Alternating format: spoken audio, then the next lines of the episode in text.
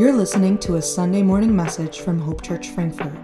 If you want more information about our church, text HOPE23 to 55498. We hope you enjoy this week's message.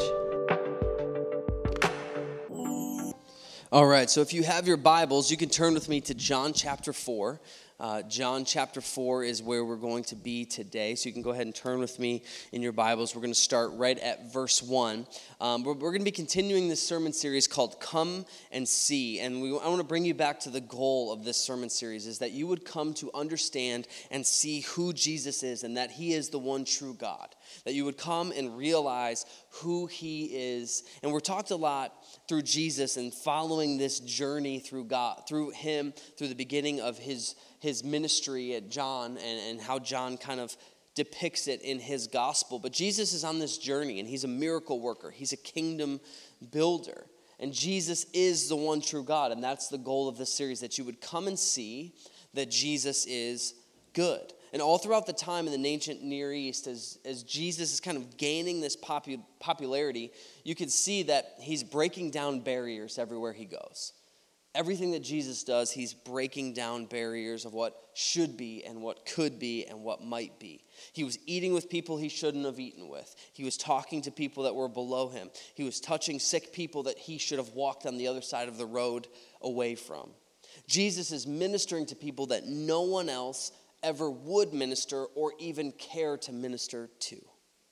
And this is causing a lot of issues for him and his community because he's doing what never has been done. But it was intentional. The reason he's breaking down this barriers is he wants to prove that anyone can gain access to God. That it doesn't matter your past, doesn't matter your race, it doesn't matter your gender, it doesn't matter the issues that you have. That when you're in a conversation with Jesus, you can find freedom and realization that he is the true Son of God. Now, Jesus is doing these things that have never been done before. He's creating paths of people who would never otherwise be able to have access to him. And this speaks to the heart of who Jesus is and what he wants for his people. He is constantly wanting his people to come back to himself. And I think this story really proves it. Let's read it together. It says this Now, when Jesus had learned that the Pharisees has heard that Jesus was making and baptizing more, more disciples than John, although Jesus himself did not baptize, but only his disciples, he left Judea and departed again to Samaria called Sychar, near a field that Jacob had given to his son Joseph. Jacob's well was there, so Jesus, wearied, wearied as he was from his journey, was sitting beside the well, and it was about the sixth hour. A woman from Samaria came to draw water, and Jesus said to her, Give me a drink.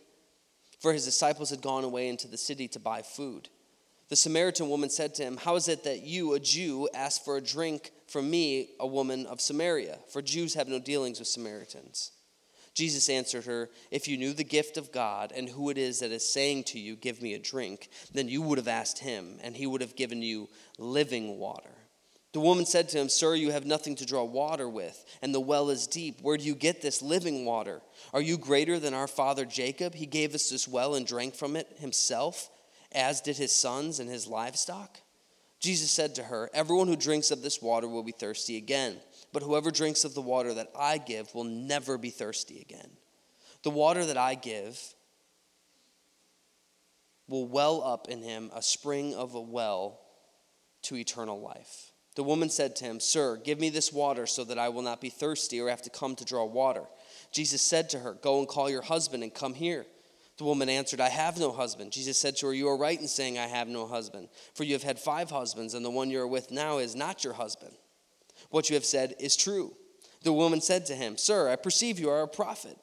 Our fathers worshipped on this mountain, but you say that Jerusalem is a place where worship ought to worship. Jesus said to her, Woman, believe me, the hour is coming when neither the mountain nor in Jerusalem will you worship the Father. You will worship, you worship what you do not know. We worship what we know, for salvation is from the Jews. But the hour is coming and is now here when the true worshipers will worship the Father in spirit and in truth. For the Father is seeking such people to worship him. God is spirit, and those who worship him must worship him in spirit and truth. The woman said to him, I know that the Messiah is coming, he who is called Christ. And when he comes, he will tell us all things. And Jesus said to her, I in whom you are speaking with, I am he. Let's pray one more time. Jesus, we thank you for who you are, God. We ask that you would speak through this message, that you would speak through this passage of Scripture, you would speak through your word today. We ask that you would be glorified. In Jesus' name, everybody said, Amen. So, when you read this story, there's a couple interesting things, and I want to point out a few things that happen in the text that I think are very, very interesting. The first thing is this is that Jesus said he had to go through Samaria. Jesus was leaving the place he was because he was gaining too much popularity and he was gaining it too quickly. Imagine that. Jesus is getting too famous too quickly. That is certainly not a problem in our modern age, right? How many of the celebrities are just standing there like, I'm getting too famous too quickly, I'm getting too rich too quickly? right? None of us would ever think that in this day and age, but Jesus had a different mission. His mission was to speak and to proclaim the gospel, and he knew he had to hit certain earmarks. He had to hit certain timetables in order to reach and minister to certain people. So if he gains too much popularity too quickly, then his name is famous, and as soon as he is famous, he will be persecuted and he will ultimately be crucified. So he's trying to almost keep a little bit of a low profile while still doing what he's doing. And it seems like a problem that can only be for Jesus is that he was too famous too quickly. So what happens is he leaves Judea behind and he's heading back to Galilee where he was before. And then the Bible throws out this very short, specific verse. John chapter 4, we read it, but throw it up again. John 4 4 says, Now he had to go through Samaria. He had to go through Samaria.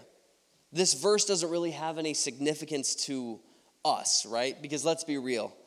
Like when we're driving around, if you know where you're going, you put it into Apple Maps or Google Maps or you put it into Waze and you don't really care about where you have to go through. You just know the final destination, right? Long are the days that we have to pull out the maps. Come on, somebody. Does anybody still have a map in their car? We got a few people. Come on. You know what I mean, right? Like we have a map. We're not longer the days that we're looking through, oh, I got to go through this town and this town and this way. We're kind of just throwing it into our our phone and we're going. And that's not the case for Jesus because he's on foot. He's not driving a car, he's on foot, but it's even deeper than that.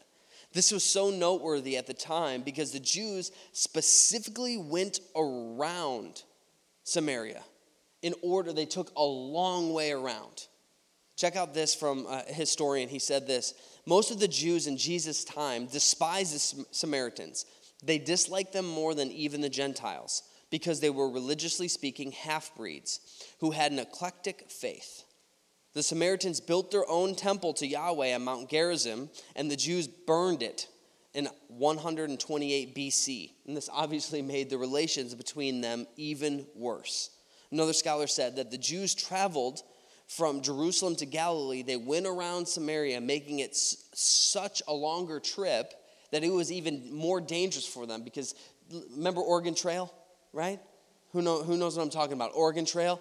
That's what's like when Jesus is traveling. You don't want to take the long way around. You want to go straight to it. Otherwise, you're not making it through the trail.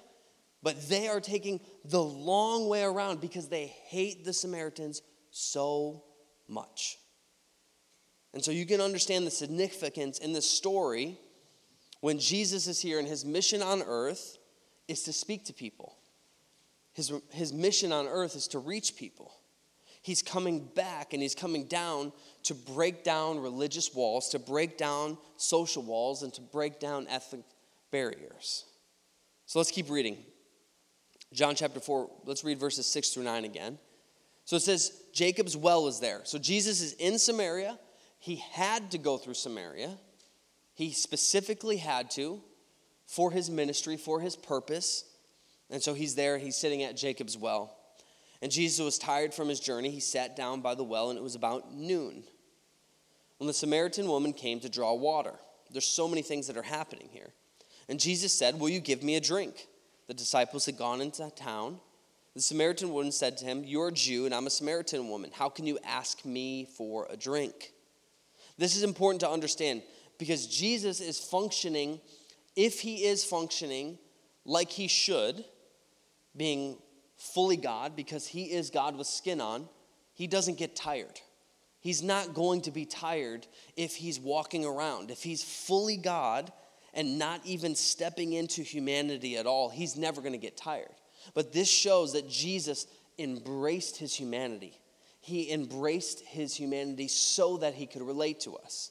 So, like, you know, when you get home from a long day at work and you sit on the couch and you're like, my dogs are barking? Come on, somebody. You know what I mean, right? Jesus knows what that's like because he lived life. He walked. And that's essentially what's happening here. A long day of walking, he just wants to sit down and relax. It's the hottest part of the day, it's noon. Then a Samaritan woman comes up to draw water. Now Jesus turns to her and says, Will you give me something to drink? This is breaking a massive barrier. Massive. Because Jews had no dealings with Samaritans. And, and even more so, a rabbi would never speak to a woman in public. It was even said that rabbis would not even speak to their own wives or children in public if they were female. So this is breaking a huge barrier. This is so countercultural. Check this out. I, found, I thought this was a really interesting tidbit. There were actually Pharisees that were nicknamed the bruised and bleeding Pharisees. Right? And you think like why why were they nicknamed that? Because if they saw a woman on the street, they would close their eyes and walk into walls and fall down steps. Because they didn't want to sin. They were so so they were literally called the bruised and bleeding Pharisees because they were so often closing their eyes, walking down the middle of a street, falling over because they didn't want to have any relation or any association with a woman. And look what Jesus just did. He is breaking so many barriers. Instead, he asks her for a drink. Now, obviously, this throws her for a loop because she's like, uh, definitely didn't expect that. Maybe expected to be spat at, maybe expected for you to walk away, maybe expected to have a snide comment definitely did not expect that. So she's like, Well, what are you doing? This doesn't make any sense. And Jesus answers her in, in, in the most Jesus way, and it's awesome. John chapter 4, verse 10. He says, If you knew the gift of God that I am, and who it is that asks you for a drink, you would have asked me for a drink. I love the conversations that Jesus has. He goes, Can I have a drink? She goes, What do you mean, can I have a drink? He goes, You know what? Forget the drink. If you knew who I was, you'd ask me for a drink. If you knew how good I was, you'd ask me for a drink. Then she says this Sir, you have nothing to, to draw with, and this well is deep. Where can I get this living water that you're talking about? Are you greater than our father Jacob, who gave us this well and drank from it himself? Jesus says, Everyone who drinks of this water, you'll be thirsty again, but if you drink of the water that he's speaking about, it's different. Jesus, once again, is revealing himself to this woman. He says, If you only knew who I was, then I would give you living water. Now, obviously, she points out the question that all of us should be thinking is, How come you didn't bring something to get water with? I mean, I don't know, we all just have a faucet, so you just kind of turn it, but I'm imagining most people brought a rope and a bucket to the well, right? Especially if it's deep. And she's sitting there saying, Okay, what do you mean living water? Where are you going to get this living water? Now, side note for us culturally, living water most likely in her mind, she thought of it was a stream. Because people think of a river or a stream as living because it's moving and it's, it's directional. So she's thinking, okay, hey, if you mean I don't have to get water from this well, but I can get it from a living stream that's nearby, then I don't have to come to this well anymore. I can just go there. So just tell me where that is. And Jesus is like, no, no, no, you missed it. You missed it. I don't want to have to come to this well anymore. And then she asked this very interesting question. She said, Are you greater than Jacob who gave us this well and drank, drank from it himself? Now, the answer is yes, if you've read the book of Hebrews, that Jesus is greater than Jacob. In fact, Jesus is the one who wrestled with Jacob back in the Old Testament thousands of years ago. So Jesus is greater, but she's kind of taking a subtle little shot at him. Are you greater than Jacob? Jesus doesn't even really answer that. and he moves on. He's saying, Listen, I'm not speaking about water, I'm speaking about eternal life. And she says, Listen, I don't want to have to come back to this well anymore. Just tell me where it is. I'm not worried about that. Now, it's interesting that she's drawing water at the hottest part of the day. Why was she there at this time? Why was she alone? Normally, culturally, what would happen is a bunch of the women would go together and they would help each other pull the water up. Obviously, it's a difficult task. Makes more sense. Why was she completely alone? We're about to find out. John 4 16. He told her, Go call your husband, come back. She said, I have no husband. She replied, Jesus said to her, You're right in saying you have no husband. The fact is, you have five husbands, and the man you're living with now is not your husband. So what you said is actually the truth. She says, I can see you're a prophet. Right? Like, isn't that such a funny statement? She's like, So yeah, ding, ding, ding. I can see you're a prophet. You kind of, I can see where you get this from. Now, why wasn't this woman going to get water in the cool of the morning or in the evening when it was much cooler? Because she was a social outcast, because she was someone who was made fun of, because she was probably, when you look throughout Scripture, one of the worst relational people that Jesus ever encountered. That she was just rough relationally. And Jesus is so matter of fact. He says, Hey, this is what's been going on in your life. She says, Sir, uh, you're a prophet. I can see that. You're a prophet. Jesus is like, Thanks for pointing that out. Cool. But then she does something, and I think this is something that maybe all of us would do if we were in the same situation. She immediately diverts the conversation. Check it out in verse 20 and 21. She says this Our ancestors worshiped on this mountain. I can just imagine her just kind of being still in shock that Jesus just read her mail like that. It's like I don't know if hacking existed in the ancient Near East, but he's definitely a hacker. You know what I mean, right? So our, our worship, you know, our answers were worshipped here. You Jews, you complain, you, you say that the worship is supposed to be in Jerusalem. And Jesus says, Woman, believe me, a time is coming when you'll worship the Father neither on this mountain or in Jerusalem. Now, bear with me when I give you a little context here for just a few moments she's pointing out a very big argument that happens between the Samaritans and the Jews. The Samaritans believe that Moses commissioned an altar on Mount Gerizim, which is known as the mountain of blessing, if you know the Old Testament. And this was their justification for creating Mount Gerizim because it was a mountain of blessing, and that's why they wanted to worship there. Obviously, I read to you earlier that the Jews burned that altar and that temple down, but they had this dispute between them. And another argument that they had was the Samaritans, they only accepted the Torah. They didn't accept any of the major prophets, any of the minor prophets, any of the poetry. They only accepted the first five books of the Bible. They rejected everything else. For us in the room, we kind of understand maybe what she's doing at this point. She's diverting the attention away from her sin, she's diverting the attention away from her personal situation.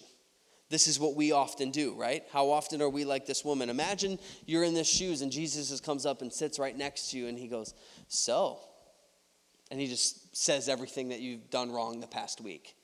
You're going to be like, Yeah, I mean, so whatever, you know, like, I mean, you're thinking of something. I'm, i promise you, you're thinking of something because I know when my son, whenever I catch him doing something, he's like, Yeah, but you told me I could. I'm like, No, I did not, right? Who's with me? We know we divert attention. Is it just me? It's just me? Okay, cool. A few of us. I can't see. I feel like I'm a chicken in Boston Market right now underneath these lights, but it's all good. And here's the reality is that she diverts the attention. Jesus brings up these, these faults, and immediately I want to point to something else. What about this? What about this? What about this? This is human existence. This is our personal reality. We would much rather bask in the failures of somebody else than deal with our own personal struggles. We would much rag, rather argue about things that are adjacent to the point than keeping the main thing the main thing. And look at what Jesus says. He says, You Samaritans worship what you do not know. We worship what we do know, for salvation is from the Jews. And he's talking about himself. Yet a time is coming, and it has now come. This is important. A time is coming, and it has now come when the true worshipers will worship the Father in spirit and in truth. These are the kinds of worshipers that the Father seeks. God is spirit, and his worshipers must worship in spirit and truth. He says this the true worshipers will worship in spirit and truth. What does that truly mean?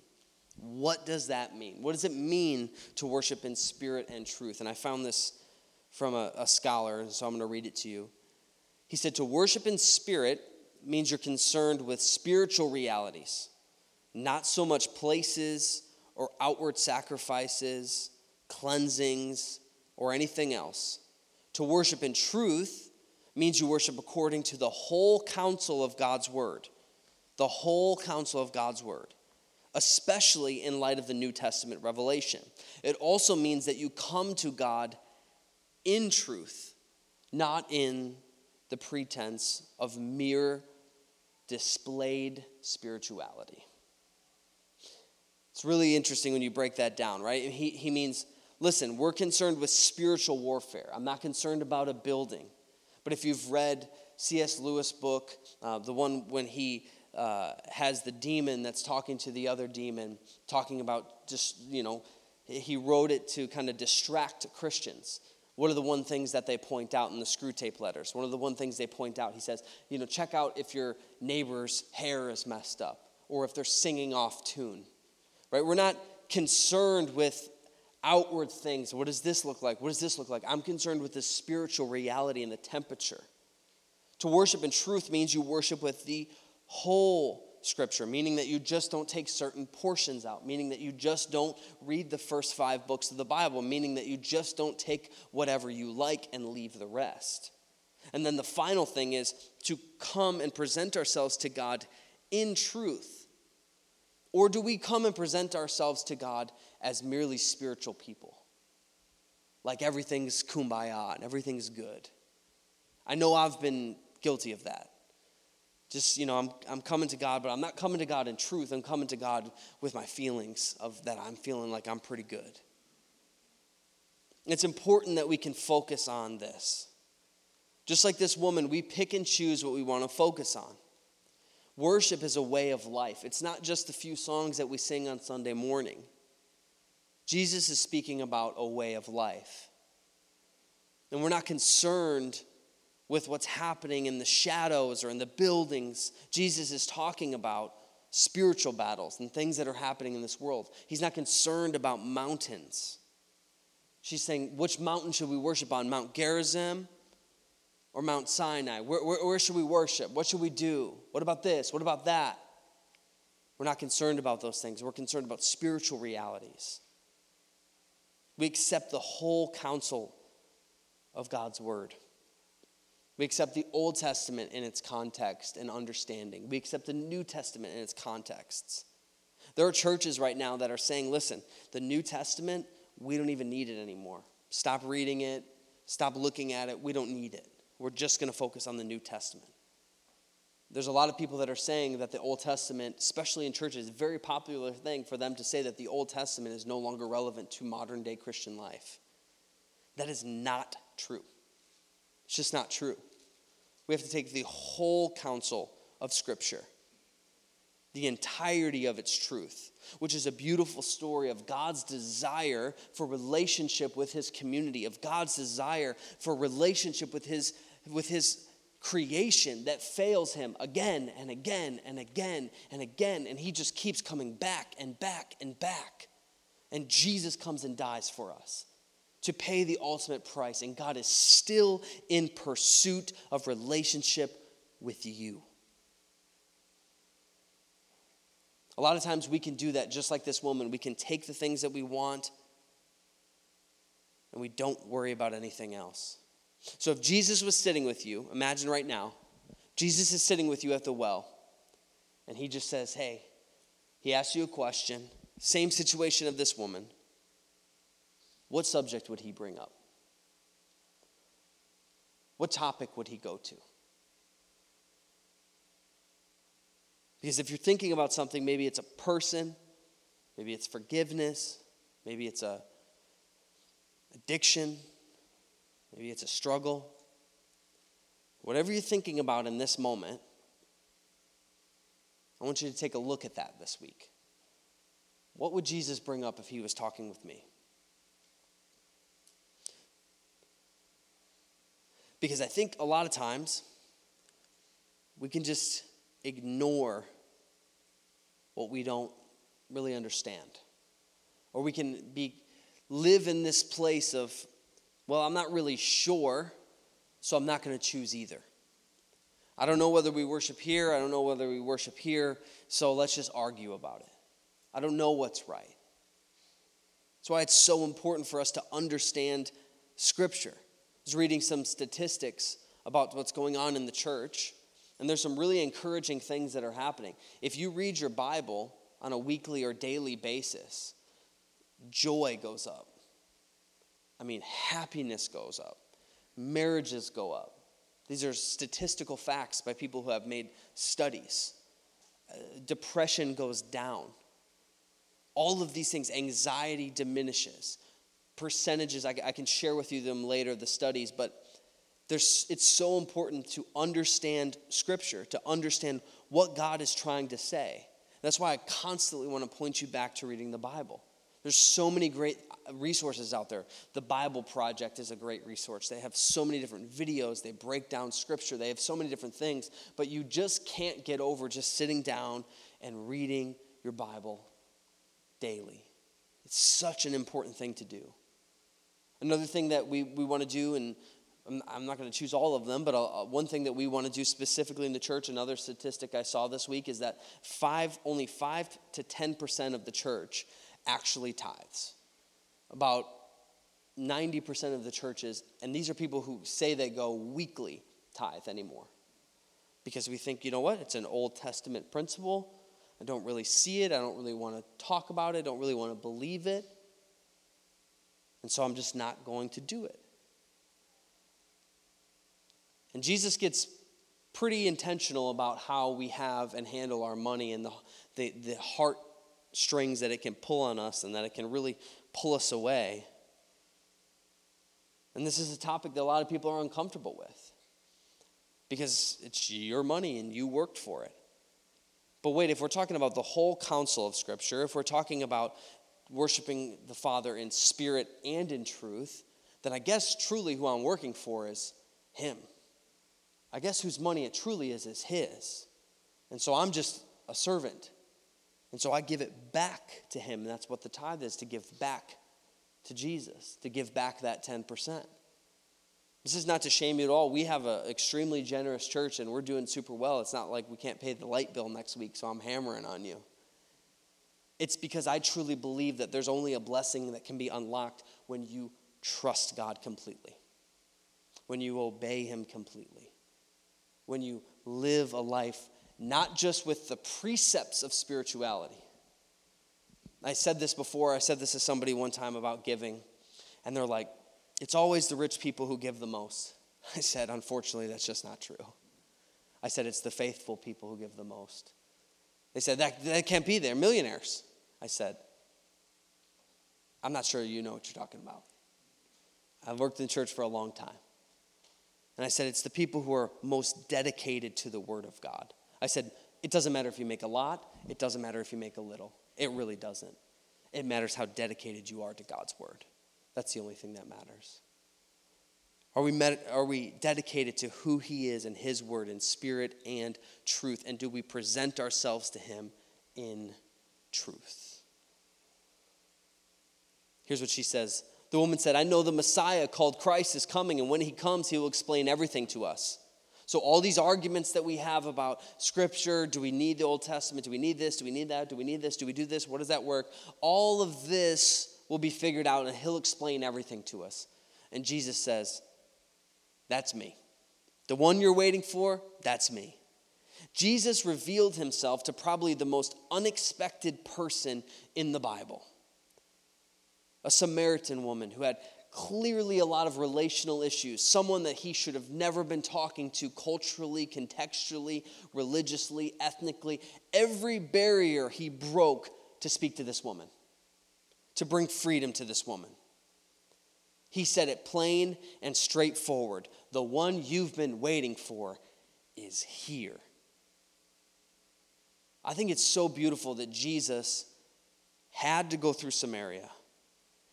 He had to sit at this well during this time. He had to speak to this woman in this way. He wanted to reach her. His goal was to break those barriers so that she could be free. Now, look what this woman does in John 4 28. Then, leaving her water jar, remember the reason she went there? To get water.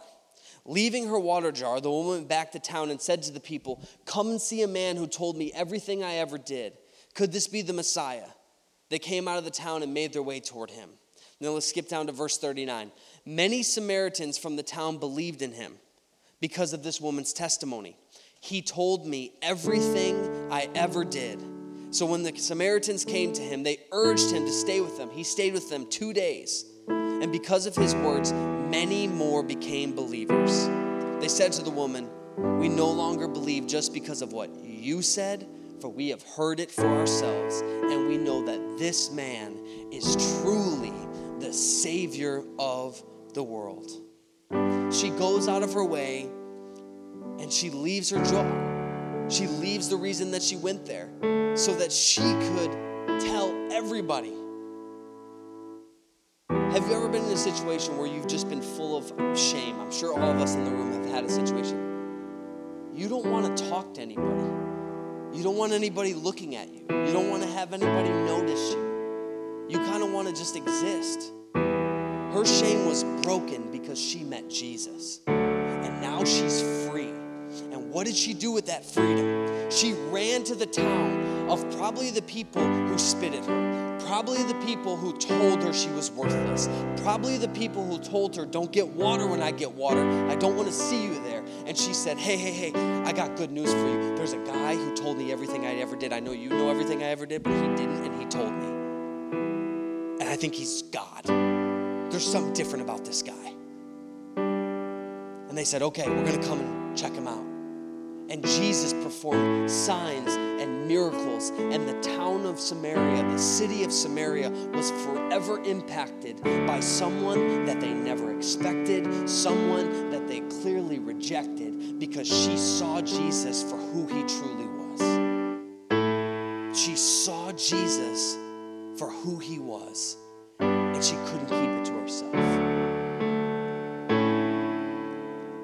Let me ask you a question approached a well and Jesus was sitting there, would you give him the time of day? Would you engage in the conversation with him? And I'm not saying like it says Savior on his chain or something. I'm not saying you know who he is. But if you had that conversation with Jesus, do you think you could walk away from it different? Conversation with Jesus, what would he bring up for you? Notice he didn't condemn her. He didn't say, You're a terrible person. He didn't. He stated, This is what you've been through. But guess what? What you've been through and what you've done, it pales in comparison to who I am. He said, Listen, you may be through this. You may have these hurts. You may have these pains. Jesus said, I am the I am. The one you've been waiting for is here.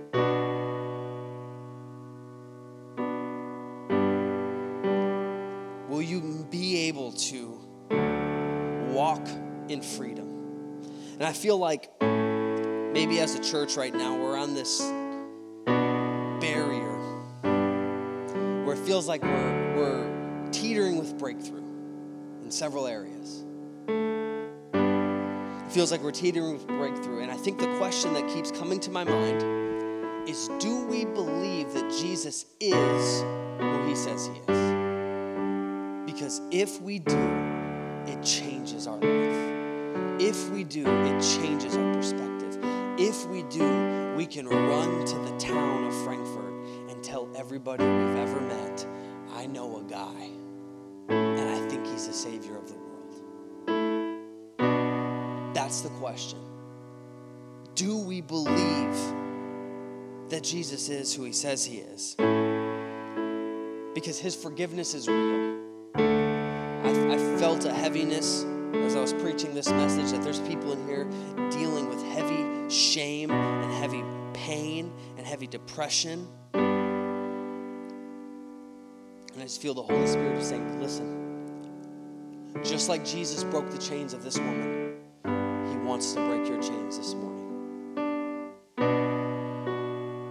He wants to break your he wants to bring freedom to your life. Jesus is the true Messiah. He's the true King. I want to ask with heads bowed and eyes closed all over this room if you're here today and you say, you know what? I've been struggling. I've been dealing with that depression. I've been dealing with that anxiety. I've been dealing with that pain. And I just want that freedom. I want to meet Jesus this morning. I need to have a connection with Jesus. I don't want to carry this around anymore. Like this woman, I want to be free. I want to be able to have the boldness to tell people who you are. That's you and you're here in this room. I just want to pray for you this morning. I just want to pray for you. If you're dealing with any heaviness at all, dealing with any big decisions, any anxiety or depression or things that you feel like, you know what, I just can't do this anymore on my own. Maybe you've been hiding from everyone around you. You're, you're getting water in the middle of the day. You've been hiding. And you just want some freedom. That's you and you're here in this room, I just want to pray for you. So on the count of three, I just want you to shoot your hand up with no one looking around, just so I know who I'm praying for. And I want to pray for you. We can be closed today. One, two,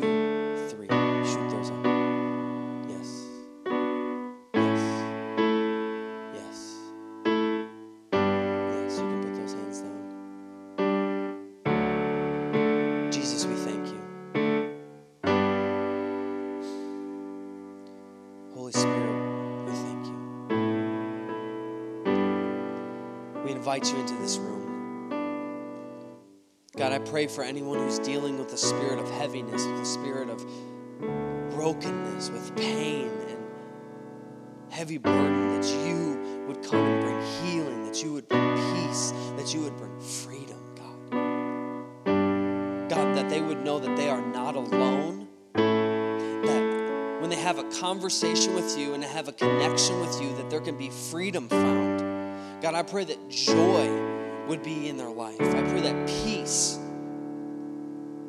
would define their week this week, God. Father, we ask that you would make things right with the things they're dealing with, that you would bring healing to relationships, that you would bring healing to situations, that finances would be restored, that health statuses would be recovered. Whatever's going on, God, we give it to you because we know just like you met this woman, just like you broke down every barrier, just down, just like you stepped into a place that no one else would go. You're here with us now. And we ask you to minister. We ask you to speak. We ask you to impact. In Jesus' mighty name. Everybody said, Amen. Amen. Well, thank you so much for coming here today. I got one more announcement, Laura, if you could keep playing. Um, in a couple weeks here on October 28th, this is something that we've been doing as a church for the past few years. We, uh, we are going to do something with the police department of Frankfurt called the Trunk or Treat. And uh, it's uh, something that they do, and they create a safe environment for kids to walk through the line. One of the things we're going to do is we're going to have a float this year, and we have everything set up. We're going to create it the same as what we did for our VBS Make Waves. And so I want to ask you for two things. Number one, if you want to donate candy for us to give away or help us bag it, we bag the candy and it has a Hope Church sticker on it so that they know that they can come in to Hope Church and find Jesus. Uh, so if you want to do that, we want to invite you to do that. The second thing is that event happens from 8 to noon on that Saturday. And I want to ask people to commit to praying uh, during that time to pray for the people who are walking through that line, to pray for the people who are walking through and meeting our church on that day, and that maybe they're encountering dark and evil and hard things. We want them to encounter Jesus. So I want to invite invite you to join us for those two things. If you want to donate candy or help do all of that, we'd love for you to join us. But also, if you want to join us in praying that Jesus would bring people home, that's what our whole goal is. We're not going to hide from the community. We want to be a part of the community. We want to be a staple. When everything breaks down, I want people to know that they can come here because we are a healthy and safe community that loves Jesus and loves one another. And we are not backing down, and we believe that we want to do everything we can until hell is empty and heaven is full. Amen? Hell is empty and heaven is full. That's our goal. We love you today. We'll see you next week as we continue Come and See. Have a great Sunday. Thanks for tuning in. We hope you enjoyed this week's message. And if you did, make sure to share it and subscribe to stay up to date with all of our new messages. Thanks for listening. God bless.